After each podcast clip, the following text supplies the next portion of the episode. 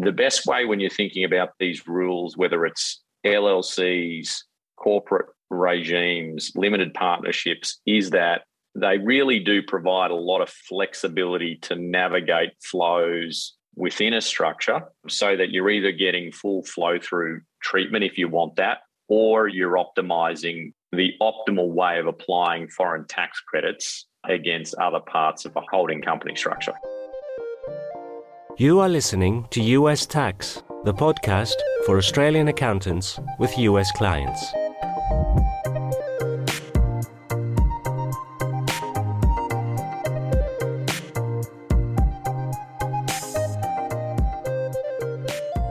Welcome to update 30 of US Tax. This is Heide Robson. We first published this episode you're going to hear today. We first published this episode as episode 355 in Tax Talks because it covers Australian tax, hence Tax Talks. But it also discusses US tax in great detail. And so, hence, we will also publish it here because, as you know, US tax is all about US tax for Australian tax agents. And it's not just today's update. The next two updates will also be reruns of episodes we already had on Tax Talks because all three updates, update 30, 31, and 32, cover Australian tax as well as US tax. I'm just keen to bring them to you here so that you have all US tax episodes together and don't have to jump between US tax and Tax Talks all the time when you are just interested in US tax. So, without further ado, let's cut across. Here's update 30 about US public and private markets. When you invest into public or private markets in the US, so public markets like NASDAQ or the New York Stock Exchange, and private markets like venture capital and seed funding and so on, when you do that, how should you structure these investments? Trade through an Australian entity or set up a vehicle in the US? This is what Peter Harper of Ascena Advisors will discuss with you in this episode. The first question to Peter is What common pain points and questions clients seek his advice on? As we talk about these complex questions, I want to caution listeners that each case that may come before them will be unique, and it is vital that they consult with someone that has US expertise in order to handle delicate matters. These topics are not simplistic and need experience and proficiency to tackle. So please reach out to us to address any issues that your clients may bring up with the diligence they deserve. Really, there's kind of two things. You know, a lot of the advice we're giving is around either US direct investment, where it's folks are either, you know, they're share trading or they're looking at US based private equity, or and so it's structuring into an investment, or it's structuring into some form of operating asset where they've got an Australian business, they're looking to expand into the US, they want to understand how to bolt that together. And a lot of the times, there might be one or two founders or executives that are going to move over to the US together with the expansion. So, any one of those, we could start on any format and kind of lead into that. If we now look at Bob is doing significant share trading or share investment in the US, could you run through how you would structure this in Australia and then also how you would structure this in the US? The biggest thing really depends on whether it's going to be private markets or public markets. When it's public markets trading, so really it's a matter of someone's looking to build out a US based portfolio and US public companies.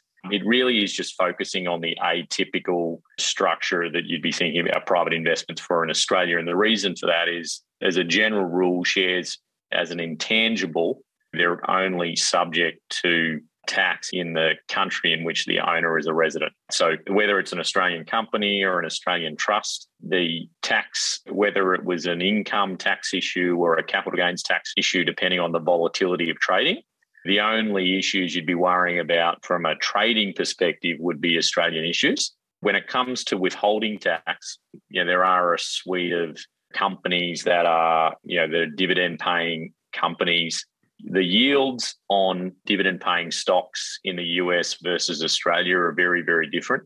You know, high yielding dividend paying stock in the US might be two or 3%, which compare that with Australia, it's a pretty average return. So it's far less common in US public markets for people to invest for cash flow than they're normally investing for capital growth. So in that scenario, Bob would just be worrying about the returns in Australia. So the question of whether the withholding tax is 15% or 5% or 0% usually doesn't matter so much because the yield is pretty low in the US anyway. Hence, Bob would be investing in the US for capital gains and not for cash flow. Hence, the withholding tax most likely won't worry him so much. And the capital gain on these share portfolios, since Bob is based in Australia, would be capital gains tax free in the US. So he would only have to deal with capital gains tax in Australia, correct? That's correct. And so, as a result of this, it is rarer for folks to structure into trading operations in the US via US entities, right? If someone was coming from a another country where there was some type of civil unrest uh, or concerns about governance or whatever else, then yes, they might like think that it's more optimal to structure into a US vehicle for share trading. But in the context of Australia, you know, I think the optimal structure is going to be just trading through a either an Australian company or an Australian trust. Yes, or individual. Yeah, or individual. Yeah. You wouldn't go through a US vehicle because trading from Australia is as good as it gets when you are trading from Australia through an Australian entity, you have nothing to do with the US tax system apart from the withholding tax on the pretty low yield anyway. Why would you change that by trading through a US vehicle which now pulls you into the US tax net? Correct? Correct. I think a lot of folks, when they hear about international taxation for the first time and they don't have a lot of knowledge, their initial reaction, oh, there's tax havens, there's this way to somehow get a reduced rate of tax. In my world, where you're primarily looking at optimization for general business transactions, everyone's core objective is just ensuring there's not double tax because it's far easier to get double taxed on returns than a lot of people would think. So if you can set up a structure like this where Bob can you know, invest in the US market, if that's really his objective, like he's not doing this for any tax reason, his sole objective is investment focused and accessing US public markets, then there is absolutely no value in operating through a US vehicle. So that's the public market. And now, does the answer change for private markets? It changes in the sense that most private market deals are going to be structured through US partnerships. So, at the US LLCs or US LPs, uh, limited partnerships. And there was a very substantial case, a Grecian magnesite, that was passed down in uh, 2017, I believe. Let me quickly tell you a bit more about Grecian Magnesite. So, Grecian Magnesite was a Greek corporation and a partner in a US partnership. And then Grecian Magnesite sold its interest in the partnership, and the tax court found in 2017 that the profit from that sale was not US sourced income and hence not subject to US income tax that was appealed and went to the DC Circuit Court of Appeals in 2019, and the DC Circuit Court of Appeals affirmed the tax court's decision no tax in the US. Back to Peter.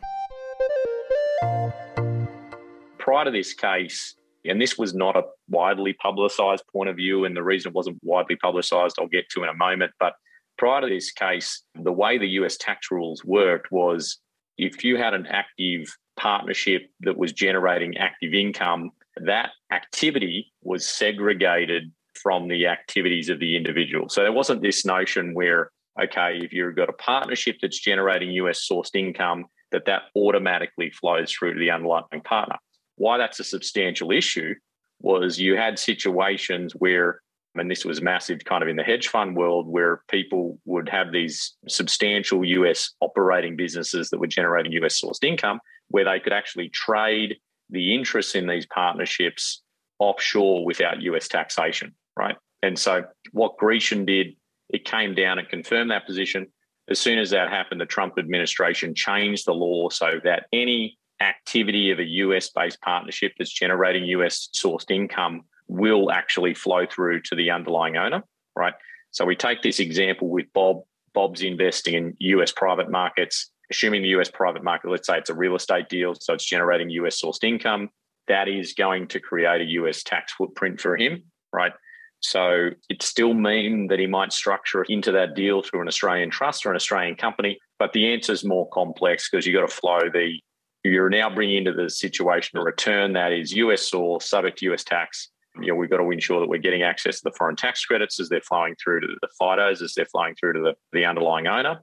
And so, you know, that kind of makes the structural choices for private deals a little bit different. And so then the other question that this kind of then raises, because this is a very big kind of issue that is, you know, highly technical issue that is very difficult for foreign advisors to get accustomed to because the US notion of their check the box regime is very, very different from anything that exists in Australia, right? So that fundamentally you, are dealing with this notion that eligible entities can pick their own path as whether they're taxed as, you know, disregarded entities, partnerships, corporates. But the mysterious thing about a US LLC is that if it doesn't have a US trade or business, then you can have income generated by it that's not subject to US tax right? So, yeah, I think the correlation between a US LLC and the notion of what we thought a trust in Australia may have been to a lot of the recent cases that have sort of come down over the last couple of years in Australia dealing with sort of the Australian taxation of foreign sourced income absolutely holds true. In the US, LLCs are fully flow through structures, and the only way you are going to have income that's subject to US taxes if you've got a US trade or business and you've got effectively connected income. When you spoke about the partnership, if Bob did this investment in a private market and hence did this through a partnership, which entities would be in this partnership? The thing with it, when you set up an LLC, it is from a legal fiction and a tax fiction, they're different, right? But purely from a tax perspective, with an LLC, if you have a single owner of an LLC, it's classified as a disregarded entity, right? And I think sometimes I find with Australians that are new to this concept, they kind of just say, pass through entity versus corporate, but that's not true. It's a disregarded entity. That's the correct terminology. And really, what that means, if you've got one owner, it's taxed as a sole proprietor. If you've got more than two owners in an LLC, and it's taxed on a flow through basis, then it's going to be taxed as a partnership. Good. And so this is what you meant when you spoke about a partnership. Did you mean a multi member LLC? Yeah. So it can either be a multi member LLC or it can be a limited partnership. What you'll generally find in the regulated investment world, all of the big funds will be structured through limited partnerships. LLCs are really the domain of you know, private operating businesses or smaller scale investment vehicles. Good. And so now, when you have either a multi member LLC or a limited partnership, who are usually the partners to this? I assume, are they usually foreign entities? It can be anyone. Whenever these structures are set up as an aggregator, of investors, you know, they don't have any nexus to the US tax system. So by virtue of being effectively an in-holding investment vehicle, where all they're doing are aggregating investments and then investing into some other structure, whether they've got a US trade or business will be dependent on the downflow of income. What I mean by that is, let's say Bob is an Australian company and he's investing in a US LLC or a US LLP that is effectively an aggregation vehicle for investors, that vehicle in of itself is not necessarily going to be something that's producing US source income, right? It'll be wholly dependent on the nature of the investment income that's generated from the subsequent investment, right? So if they then went and invested in some other entity or business that was generating US income, uh, US sourced income, that would flow down through the structure and give Bob's company this obligation to file a tax return in the US because it's effectively receiving US sourced income. You mentioned FITO before and how to make sure that the FITO flows into the hands of the ultimate owners. That is quite difficult as soon as you have companies in the structure, correct? To have a FITO flowing all the way through to the ultimate owners, you need trust all the way, correct? Correct. What would generally happen is if you lose the benefit of the FITOs, I'll get trapped at the company level. So in that example we just gave, where we say, okay, we've got Bob, we've got a company that's the Australian owner of that investment. The foreign income tax offsets would be credited inside the company. And so then you're going to have a situation where you're going to have a franking credit imbalance, likely. And so you'll have whatever your net effective economic outcome is based on tax, you know, that's been paid along the way from a US sourced income down the way. And then you may have a franking credit deficit. So when you're thinking through the structure or the structural choices, we are very focused on two things whether you are structuring for capital growth or whether you are structuring for cash flow, right? And when you're structuring for cash flow, right, in the example that we're giving, let's say, you know, you've got an Australian based investor and you're investing into a US based private market asset that's cash flowing that may or may not be producing US sourced income. You want to ensure that you have the most efficient pathway to get that income down to the ultimate owners. And so, one other alternative can be to have a situation where you have an Australian trust make a check the box election to be taxed as a US corporation, right? So the way the check the box regulations work is they they basically say that to the extent that an entity is relevant to the US tax system and they are eligible, so they're an eligible entity as classified by the US tax rules, they have the ability to make an election under the US tax rules to be taxed as a corporation or as a disregarded entity or a partnership. And so if an Australian entity is generating US sourced income, it's relevant. And Australia is a country that can result in an, the existence of an eligible entity. So, by having an Australian trust make the election, what happens is you've got a US corporation for US tax purposes, right, which can be better because it eliminates the compliance obligations on the underlying beneficiaries to file US tax returns. Because if you had a situation where you have a US beneficiary of an Australian trust receiving US sourced income, then the ultimate beneficiary, the ultimate recipient of that income has an obligation to file a US personal tax return, right? Which for a lot of folks is not something that they want to do. So you can file an election, be taxed as a corporation. So from a US perspective, you're paying tax at the corporate tax rate, you're filing one return. From an Australian perspective, because this election is irrelevant and you've got a flow through entity that's a trust, the FITOs that are generated from paying this US taxation can flow through to the underlying beneficiaries. This corporate election, is that an 8832 election? It is. Yep. It's good that you mentioned that. I didn't realize that foreign entities can make an 8832 election. I thought that was only for um, US domestic entities. So it's good to know that it's possible. So now, coming to the scenario you described that an Australian trust makes an 8832 election and hence is treated as a US corporation in the US, that means the trust pays US income tax. But does that then give rise to franking credits and hence you don't lose the FITO? Is that what you're saying? No, no, it doesn't give rise to franking credits. But what it does do, it gives rise to FITOs because, from an Australian perspective, they just see the fact that there has been tax paid on behalf of the ultimate beneficiaries, right? And so, therefore, the foreign income tax offsets. So, the biggest issue normally is because the company's paying the tax. But in this instance, you've got the trust paying the tax. And hence it flows through. Correct. That's very clever. Because it's a trust that is paying the uh, US income tax, it flows through to the beneficiaries, and hence the ultimate owners are receiving a FITO. Yep. So Bob investing into the public market and then also Bob investing into the private market, assuming the private market is a passive income vehicle. But actually what you said about the private market would also apply to an active to an active business. It's basically both. Yeah, and I think one really critical thing on that is that when I first encountered the check the box regulations, it's not too dissimilar from Australia where you've got trust law and then you have tax law kind of being overlaid where you got these two different concepts right? So the kind of interesting thing about the check the box regulations because they were really thought out is you get this scenario in the foreign world and this is relevant to the controlled foreign companies controlled foreign corporations regime and you know whether you've got an active business but you can establish structures whereby you can pick and choose which entity within a corporate tax frame where you want to make an election. And again, I'm jumping over the place a bit, but and this is sort of relevant to going back the other way, but it shows how powerful the regime is.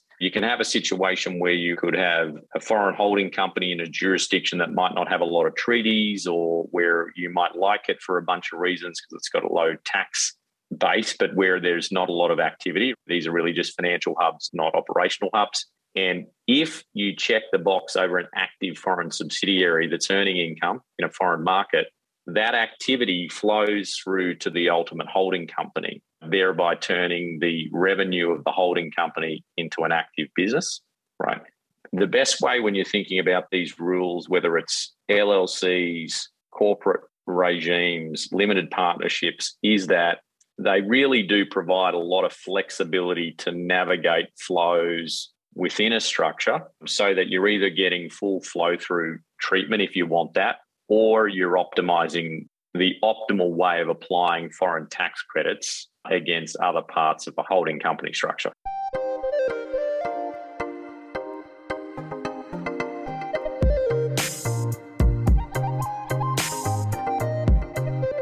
Welcome back. I like the idea of having an Australian trust making an 8832 election in the US, which turns the trust into a corporate entity in the US for tax purposes. So making an 8832 election in the US and then FITO for any tax paid in the US flows through to the beneficiaries in Australia without any tax leakage. I hadn't heard of this before, and I think it's a very elegant solution. Before the interview, I asked Peter how Ascena Advisors came about and what they do. Here's Peter's answer. So in 2010, I moved from Australia to the US to set up the office of what is now the Ascena Family Office. At the time, I was working in a business that was more of a traditional accounting business that was structured around tax compliance, accounting, and consulting. Then, about eight years ago, I was appointed by a wealthy individual to set up a single family office. And at the time, there was just a whole bunch of things within the existing infrastructure of a traditional firm that didn't work. We needed access to multifaceted skills across accounting deals and consulting that wouldn't have existed in a traditional practice. So we set about either building from scratch or buying interest in firms that could facilitate that. So today we're a full stack multifamily office across accounting, tax, estate planning, wealth management, and transactional services so corporate finance and mergers and acquisitions. Welcome back. In the next update, US Update 31, we'll recover what we previously published as episode 356. Let's talk with Peter Harper about expanding a business into the US. So today we spoke about passive investments into private and public markets, and next week let's talk about business expansions into the US. Until then, thank you for listening. Bye for now, and see you in the next update.